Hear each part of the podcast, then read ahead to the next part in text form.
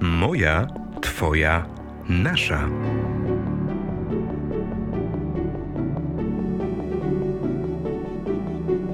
Zapraszamy na podcast Wirtualnej Polski.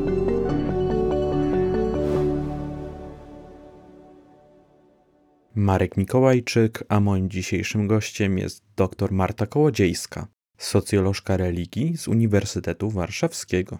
Rozmawialiśmy o polskich katolikach, laicyzacji społeczeństwa, wyzwaniach, przed którymi stoi Kościół, a także o kulcie Jana Pawła II. Zapraszam do wysłuchania.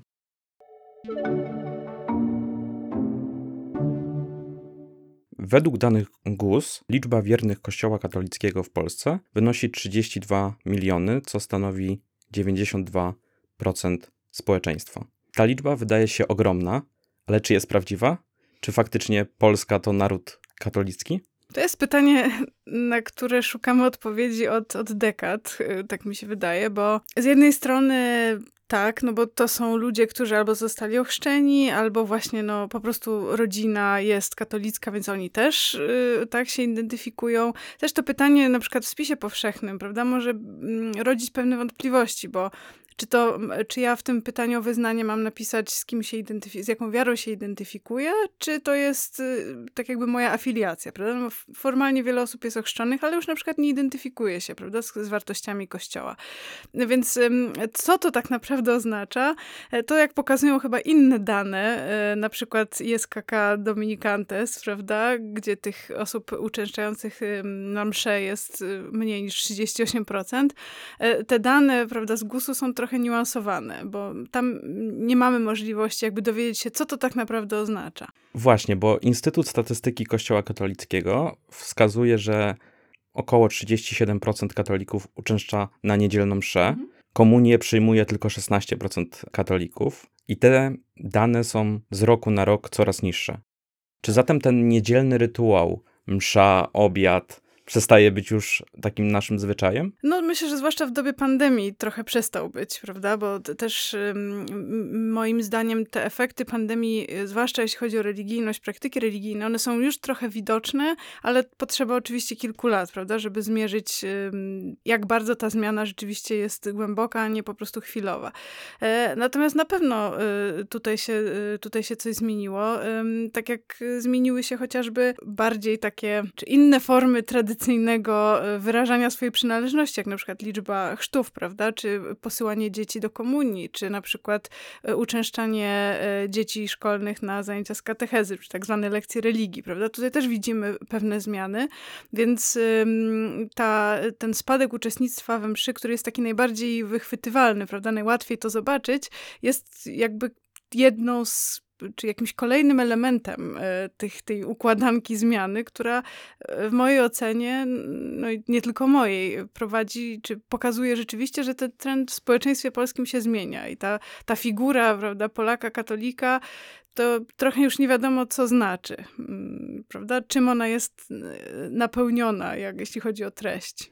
No tak, bo w teorii ten Polak to faktycznie jest katolik, ale czy tym katolikiem jest też naprawdę? No i co to oznacza, prawda? Bo właśnie znowu, czy pytamy o po prostu formalną przynależność, bo przecież ktoś mógł zostać ochrzczony i na tym koniec, e, czy ktoś na przykład nie chodzi do kościoła, nie praktykuje, ale identyfikuje się jakoś na przykład z, nie wiem, z nauczaniem kościoła w jakimkolwiek zakresie, prawda? I e, tej, zawsze to pytanie o religijność czy o, o wiarę jest pełne niuansów, prawda? I trzeba by było wypytać e, wszystkich tych badanych szczegółowo, co dla nich to znaczy, prawda? Kim oni, jak oni się identyfikują, czym dla nich jest właśnie ta tożsamość katolicka bądź niekatolicka.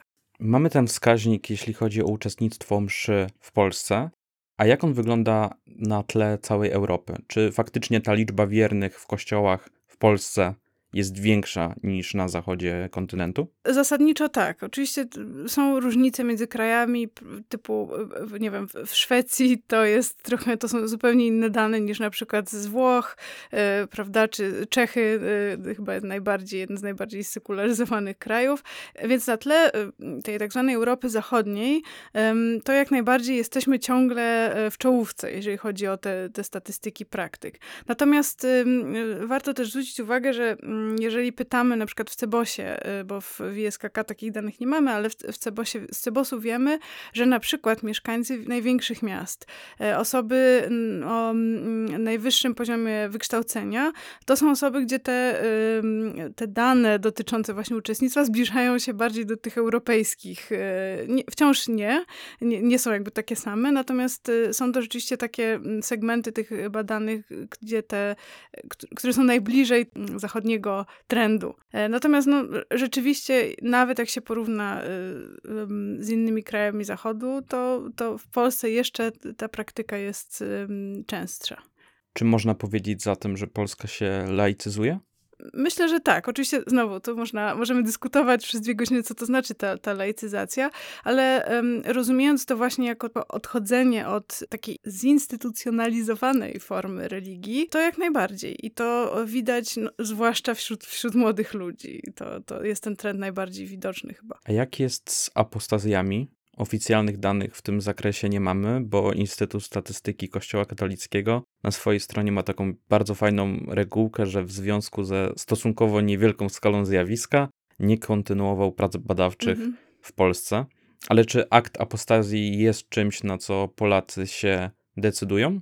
To znaczy, ja nie znam żadnych danych statystycznych, które by tutaj coś mogły panu, czy wszystkim nam coś więcej powiedzieć. Y, są badania jakościowe, które się robi, i tutaj myślę, że w najbliższych latach one będą e, publikowane. Na pewno apostazja stała się czymś y, bardziej powszechnym. Jaka jest skala tej powszechności, trudno powiedzieć, ale rzeczywiście przez te wszystkie inicjatywy, prawda, wystąp.pl na przykład, y, czy rozmaite inne tego typu, i jakoś nagłaśnianie w ogóle takiej możliwości, mam wrażenie, że dla wielu osób w ogóle stało mm, umożliwiło takim osobom y, chociażby samą refleksję o tym, czy w ogóle to jest dla nich jakaś możliwość. Bo cały ten proceder, pewnie to oczywiście zależy od, od proboszcza, ale to nie jest najprostsza na świecie sprawa. Nie jest tak, że się to idzie, załatwia się, prawda, y, przez godzinę. Więc to wymaga pewnej determinacji i trudno też powiedzieć, ile osób na przykład zaczyna ten proces, prawda, ale go nie kończy, no bo właśnie napotyka różnego rodzaju przeszkody. A to ten akt chrztu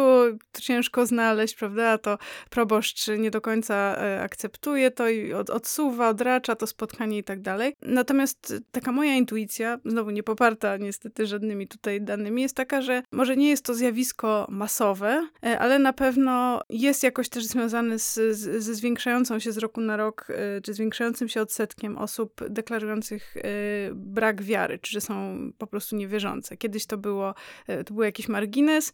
Dzisiaj na przykład właśnie wśród młodzieży, to znaczy nie tyle młodzieży, co tej, w tej kohorcie wiekowej 18-24, no to tam jest więcej osób niewierzących i niepraktykujących niż wierzących i praktykujących. Czyli tych ateistów w Polsce powinniśmy właśnie szukać wśród tych najmłodszych. No przede wszystkim, tak, bo oczywiście te mm, osoby najstarsze, prawda, 70 plus i tak dalej, e, to są też pokolenia no, tak tradycyjnie, prawda, też najbardziej, najbardziej religijne naj, i często też najbardziej praktykujące.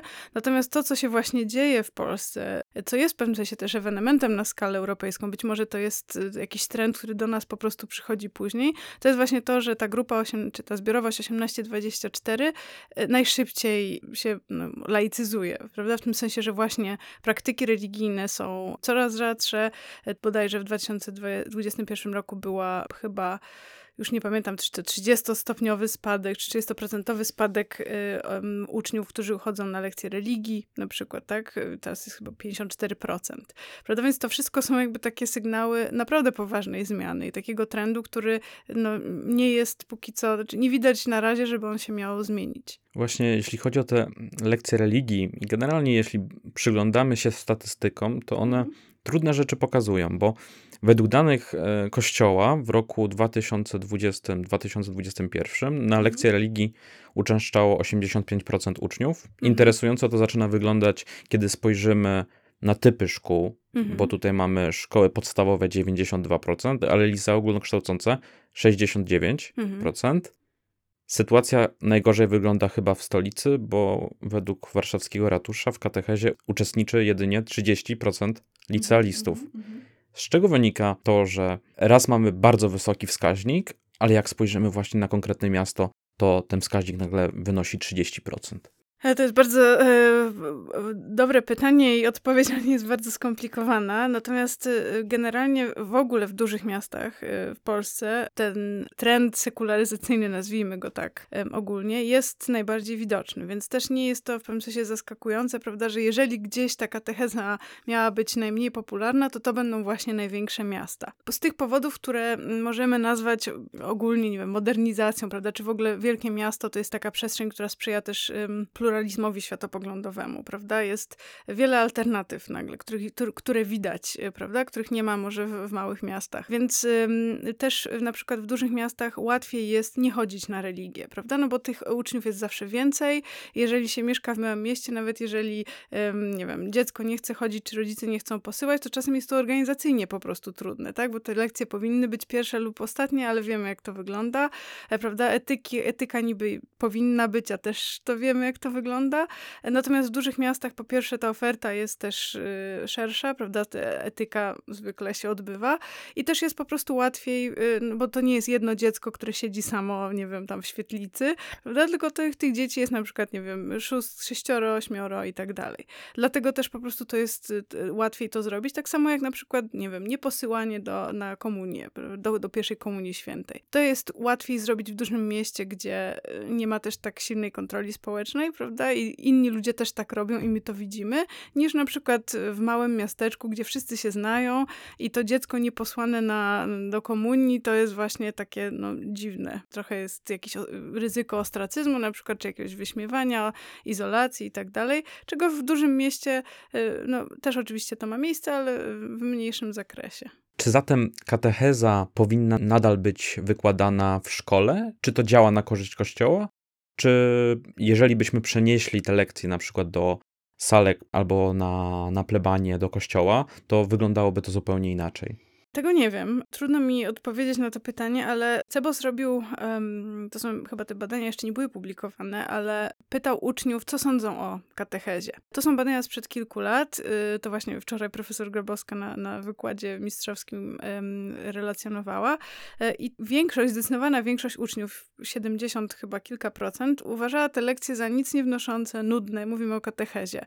Y, takie jak inne, prawda? Czyli no, zdecydowana większość uczniów nie widzi z nich żadnych specjalnych korzyści. Czyli może problemem nie jest to, że młodzież nie chce uczęszczać na religię jako taką, tylko młodzież nie chce uczęszczać na tak wykładaną religię. E, być może, no bo e, też proszę pamiętać o tym, że te, e, te lekcje trochę w każdej szkole one wyglądają inaczej, prawda? I bardzo dużo zależy od osoby, która je prowadzi, no bo jeżeli to jest osoba, która rzeczywiście prowadzi to w ciekawy sposób, prawda? Pozwala młodzieży zadawać jakieś trudne pytania, że to są takie lekcje rzeczywiście o problemach, nie wiem, moralnych, etycznych, to wtedy pewnie to jest co innego niż, nie wiem, uczenie się na pamięć modlitw, prawda? I, i kolęd, prawda, czy, czy, coś w tym rodzaju. Więc ym, wydaje mi się, że, że lekcje religii w szkołach, tak jak też ja to pamiętam z y, wszystkich etapów edukacji, że ten język komunikowania się z młodzieżą coraz bardziej nie przystaje do tego, w jakim języku młodzież rozmawia ze sobą. Nie ma za bardzo pomysłu na to, jak trafić do tych młodych ludzi, prawda, w inny sposób niż właśnie przez taką szkolną, czy podawanie jakiejś takiej suchej wiedzy, zamiast właśnie jakiejś refleksji nad tym, jak te lekcje powinny wyglądać, prawda. Mamy 2022 e, rok, może trzeba byłoby w ogóle zastanowić się, jak one powinny wyglądać. Być może taki namysł jest, ja nie twierdzę, że że, tego zupełnie nie ma. Natomiast no, dane wskazują raczej na to, że to, co jest proponowane, nie spotyka się z zainteresowaniem większości. W ostatnich latach w Polsce mieliśmy wiele skandali pedofilskich. Szerokim echem odbiły się dwa filmy braci mhm. Sekielskich. Usłyszeliśmy o sprawach kardynała Henryka Gulbinowicza, księdza Eugeniusza Makulskiego, który był inicjatorem budowy sanktuarium w Licheniu, mhm. księdza Franciszka Cybuli. Jak zareagowało na te wszystkie skandale polskie społeczeństwo i generalnie wierni? Widzi Pani jakieś faktyczne skutki tych wszystkich ujawnień? Znowu e, badania Cebosu tutaj nam pomogą odpowiedzieć na to pytanie, bo większość, e, mniej więcej chyba 60% e, badanych po filmie tym pierwszym Sekielskich, zapytano o to, jak ocenia reakcję Kościoła, czy ona jest wystarczająca i czy adekwatna, uznawało, że nie. E, to znaczy, że po pierwsze tych e, skandali e, pedofilskich jest więcej niż te, niż te, które wychodzą na światło dzienne, niż te, które są dyskutowane. To jest pierwsza kwestia. Czy taki jest odbiór społeczny? Po drugie, no właśnie to, że reakcja Kościoła nie jest taka, jakiej ludzie by oczekiwali. Moim zdaniem to się przekłada też na, na te statystyki, zwłaszcza znowu wśród młodych ludzi, prawda? I reakcje różnych przedstawicieli Kościoła, zwłaszcza, zwłaszcza hierarchów, które no, no, były przecież, pamiętamy takie słynne wypowiedzi o dzieciach, które kuszą, y, prawda, y, księży w, w konfesjonale i tak dalej. Łatwo się o tym nie zapomina mm, i no, to nie, nie robi to dobrego wrażenia to jest też tak, że coś się dzieje i rzeczywiście no, był, ten, był ten raport, y, gdzie między innymi Tomasz Terlikowski go, go przygotowywał, prawda, o, o pedofilii. E, Instytut Statystyki Kościoła Katolickiego też taki raport y, przygotował, ale y, też wydaje mi się, że w tym odbiorze społecznym ta reakcja znowu nie jest, y, to nie jest taka reakcja, powiedzmy, szukania przyczyny problemu w systemie, tylko najczęściej to jest właśnie wskazywanie na jakieś pojedyncze osoby, prawda, że to ten, a ten ksiądz dopuścił się, y, prawda, karygodnych czynów, a nie Kościół jako instytucja ma, ma y, problem z takimi osobami. Co z nimi robić, y, jaka jest adekwatna reakcja i tak dalej. Jeżeli chodzi na przykład o odszkodowania, no to też, prawda, to nie są masowe, to nie jest na masową skalę. Nie jesteśmy Irlandią, prawda, na przykład, czy Stanami Zjednoczonymi. Ale wierni to akceptują, że tak to wygląda, że ta reakcja jest bardzo znikoma? Mm, to znaczy, no znowu, dane statystyczne pokazują, że większość jednak nie. To znaczy, że większości wiernych to się nie podoba. I oczywiście no, są jednostki, prawda, czy są jakieś zbiorowości, gdzie to, ta reakcja jest mniej negatywna, e, ale właśnie no, są takie, gdzie, e, gdzie jest to bardzo widoczne. Zwłaszcza, no właśnie, zwłaszcza wśród, wśród młodych ludzi. I dla tych osób Kościół nie ma tego takiego historycznego, pozytywnego balastu, prawda, że w PRL-u Kościół był jednak ważną instytucją, prawda, która była przeciwko władzy, Kościół wspierał dążenia wolnościowe i tak dalej. Ludzie urodzeni w 2001 roku nie mają o tym żadnego pojęcia, prawda? Dla nich to jest jakaś abstrakcja. Oni o tym wiedzą z książek. Nie przeżyli tego, więc dla nich y, to, co Kościół robi teraz, to jest to, czym Kościół jest. Ten całe historyczne tło jest dla nich mniej istotne. Ta historyczna rola Kościoła mm. jest dla młodych ludzi po prostu znikoma. Dla nich się liczy to, co Kościół oferuje teraz. Jeżeli ktoś miał na przykład y, takie wspomnienia, że Kościół rzeczywiście y, wspierał dążenia wolnościowe, ktoś to przeżywał, tak? Ktoś był w Solidarności i tak dalej, na pewno ma z Kościołem inną relację, prawda, niż osoba urodzona w 2001 roku, dla której właśnie na przykład papież Jan Paweł II, no to jest osoba, która zmarła, kiedy ta osoba była bardzo mała, prawda? Więc te związki emocjonalne, prawda, te związki y, historyczne, rodzinne, y, one są siłą rzeczy coraz słabsze. No, to jest y, normalna sprawa. Więc ciężko po prostu odwoływać się do tego autorytetu kościoła sprzed transformacji, jeżeli się mówi do osoby, która ma dzisiaj, nie wiem, 17 lat, prawda? Bo to, to, ta osoba nie ma łączności emocjonalnej z, z tamtymi wydarzeniami. Może przez jakieś rodzinne, prawda, opowieści, czy jakieś rodzinne, rodzinną historię, historię, ale podejrzewam, że to też nie jest jakaś masowa y, już y, skala. Nie oglądam byle czego. Takie słowa usłyszała dziennikarka TVN-u od arcybiskupa Sławoja Leszka Głodzia, gdy ta zapytała go o film Braci Sekielskich. Czy to jest taki sygnał, że Kościół nadal nie zrozumiał swoich błędów i zaniedbań? Proszę też pamiętać o tym, że Kościół jest y, wielką instytucją, prawda, bardzo zróżnicowaną i y, są w niej takie osoby, y, a są też w niej takie osoby, jak na przykład ojciec Adam Szustak, prawda, z Langusty na Palmie, który no jednak, jego sposób komunikowania się z, z publicznością i z młodzieżą jest zupełnie inny.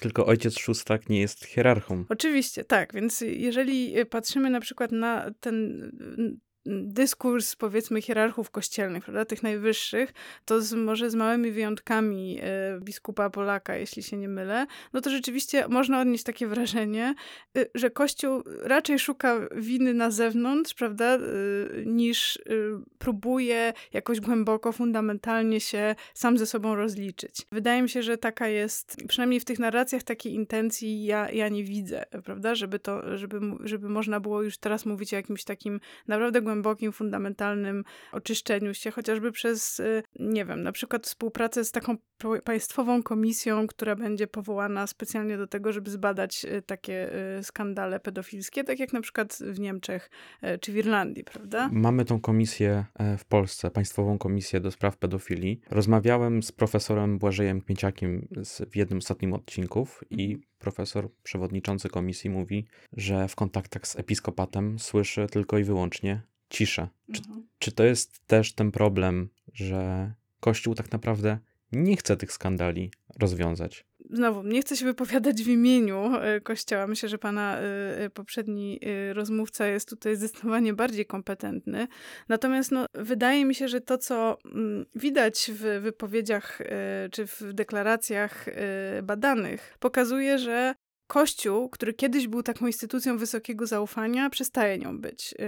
Y, chyba rok temu, czy dwa lata temu, pierwszy raz była taka sytuacja, że osoby negatywnie oceniające Kościół katolicki, y, ich tych osób było więcej niż osób, które pozytywnie go oceniały. Teraz ten trend się chyba nieznacznie odwrócił, ale to też pokazuje, prawda, że wierni, czy w ogóle opinia publiczna odbiera te, te reakcje jednak niezbyt dobrze, prawda, w tym sensie, że rzeczywiście ta nieadekwatność tych reakcji jest, jest widoczna. Jak się słucha mm, wypowiedzi niektórych tych przedstawicieli czy hierarchów kościelnych, to rzeczywiście takie wrażenie można odnieść, prawda? Że, ta, że ta, tej gotowości do do takiej prawdziwej samokrytyki, gotowości do y, odszkodowań i, i, tak dalej, na razie jeszcze y, no, w pełni nie ma.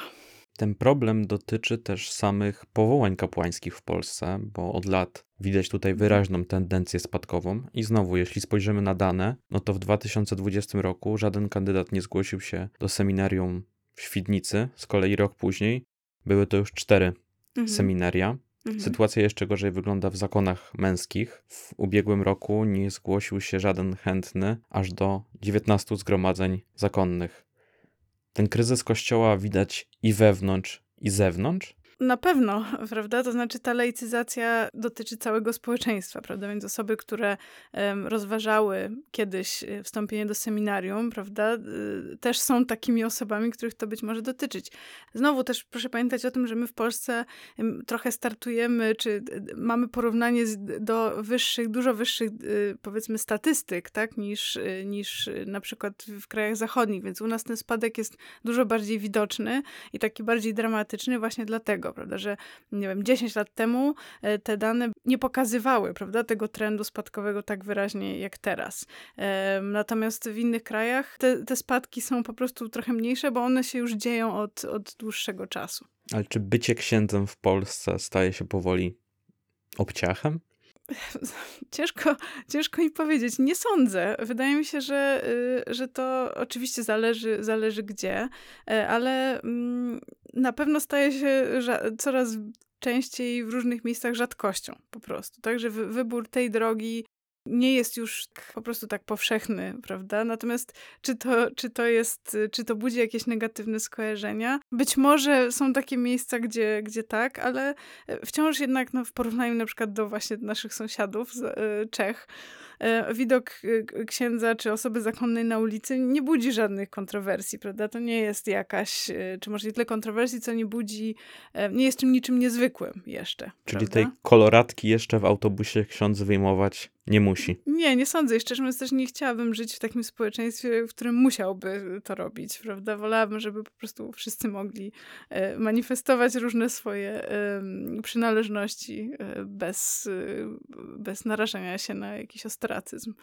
Religia w swoim założeniu ma pomóc człowiekowi ze, z różnymi, różnego rodzaju trudnościami, co w przypadku laicyzacji społeczeństwa staje się takim substytutem, które pozwala człowiekowi znaleźć ten spokój i ukojenie. Na pewno mamy e, też taką kategorię bardzo płynną, czyli duchowość, prawda? Bo wiele osób e, może się deklarować, to jest taka kategoria, nie do końca wiadomo, co ona znaczy, prawda? Że ktoś jest duch, uduchowiony, ale nie jest religijny. Natomiast e, można wierzyć w, w różne, nie wiem, energie, siły, przyrodę jako taką magiczną moc, prawda? I tak dalej, i tak dalej. Jest wiele różnych takich bardzo eklektycznych form takiej duchowości, która rzeczywiście zaspokaja jakąś taką potrzebę y, sensu, prawda? Ma w sobie jakieś wartości, które niekoniecznie są związane właśnie z nauczaniem kościołów tych tradycyjnych. Mm, wydaje mi się, że, że też y, możemy traktować y, psychoterapię jako taką formę, prawda? Też znajdowania wsparcia i spokoju w sytuacjach kryzysowych. Taki powrót do nauki troszeczkę? Nawet nie tyle do nauki, co raczej do szukania e, takiej możliwości podzielenia się swoimi troskami, uzyskania tego spokoju, no właśnie poza tym kontekstem religijnym, prawda? Czyli niezależnie od, od poglądów, mogę pójść do terapeuty w wielu różnych szkół, gdzieś w końcu uzyskam pomoc, której potrzebuję. Więc to na pewno jest też taka. Mm, jest też takie miejsce, które może nie tyle jest alternatywą dla religii, bo ja nie lubię bardzo takich y, prostych sformułowań, prawda, że coś zastępuje coś. Natomiast na pewno jest to możliwość, która e, jeszcze 15 lat temu nie była tak powszechna.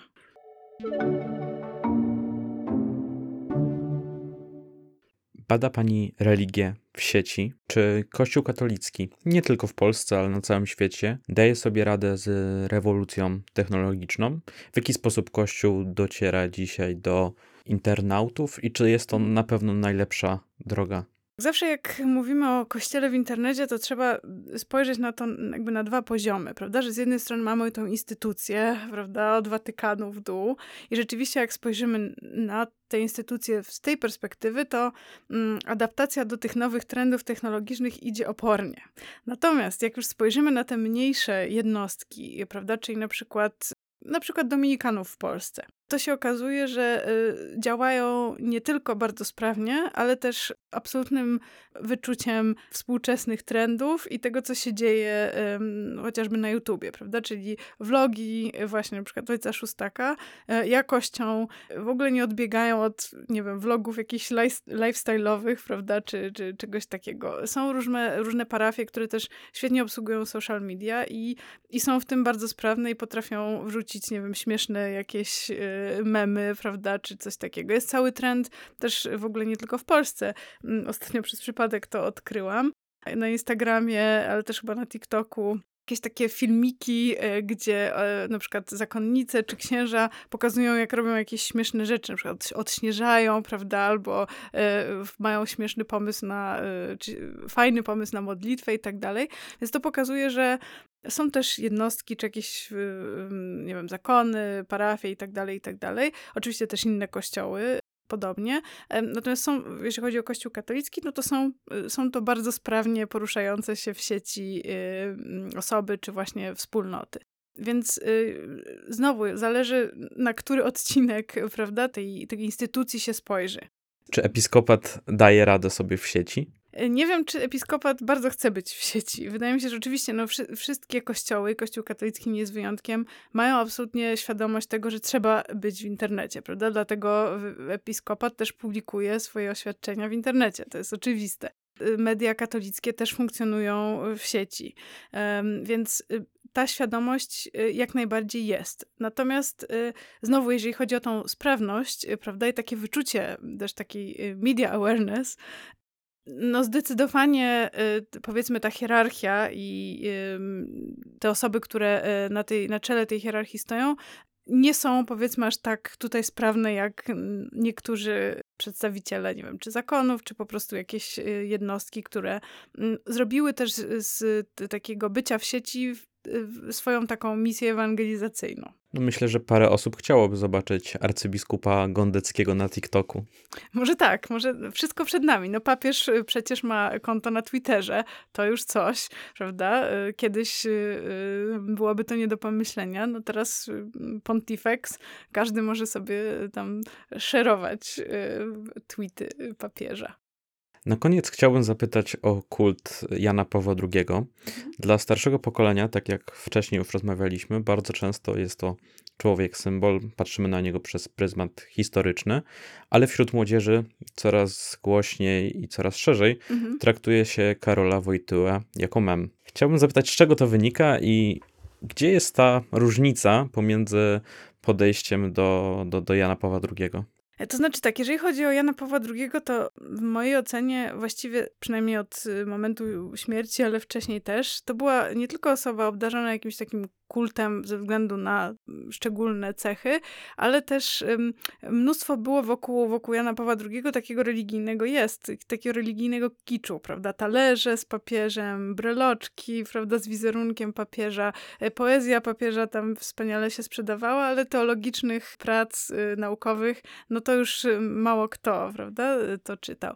Więc w pewnym sensie papież zawsze był elementem popkultury. No filmy Karol, który, który nie pamiętam co, został papieżem, prawda, i dla dzieci był też przecież film o, o, o papieżu. Więc to była zawsze taka postać, e, która w popkulturze w ten czy inny sposób była obecna. A ponieważ teraz wszystko jest memem, e, no to czemu nie papież? I być może to oczywiście trzeba by było zbadać, ale tak jak moja intuicja y, podpowiada, to jeżeli rzeczywiście dla tych osób, które teraz mają 17, 18, 19 lat, papież Jan Paweł II to jest osoba, której po prostu nie pamiętają, to też w pewnym sensie tworzenie różnych takich humorystycznych treści jest, y, no nie jest, nie ma tam tego, tego problemu, czy to nie jest przekroczenie na przykład jakiejś, jakiejś granicy, prawda, którą być może y, widziałyby w tym tym osoby, nie wiem, star ze starszego pokolenia, prawda, które po pierwsze nie do końca, mm, mówiąc kolokwialnie, czują po prostu kulturę memów, prawda, i, e, i o co w tym chodzi. No a po drugie dla nich właśnie Jan Paweł II to jest jakaś taka postać wymagająca, prawda, szacunku, jakiegoś jakiejś takiej powagi.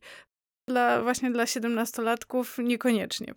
Nie ma w tym jakiejś takiej przekory, że na przykład teraz próbuje się Jana Pawła II wrzucić do szkół więc młodzież stwierdza, nie, no to, to my będziemy sobie tutaj z tego żartować. Aż tak daleko byśmy nie szli z tą teorią. Tego, tego nie wiem. Może tak być, na pewno, na pewno są takie przypadki, prawda? To jest oczywiste, że dla niektórych te memy są sposobem wyrażenia jakiejś takiej być może frustracji, prawda, spowodowanej tym, że no niekoniecznie chcą, kontakt z Kościołem by, był im narzucany. Natomiast, no znowu, trudno powiedzieć, czy to jest zjawisko masowe. Nie wiem, co kieruje twórcami różnych memów. Wydaje wydaje mi się, że wszelkiego rodzaju motywacje tam są, są przemieszane. E, I, no i chyba zależy to też po prostu od, od treści tych memów, co na nich jest, prawda, żeby można było coś tutaj wnioskować na temat e, intencji. Ale o intencje zawsze trzeba zapytać autorów. Bardzo dziękuję za rozmowę. Dziękuję bardzo. To był podcast Wirtualnej Polski. Wszystkie odcinki znajdziesz również w największych serwisach streamingowych. Do usłyszenia.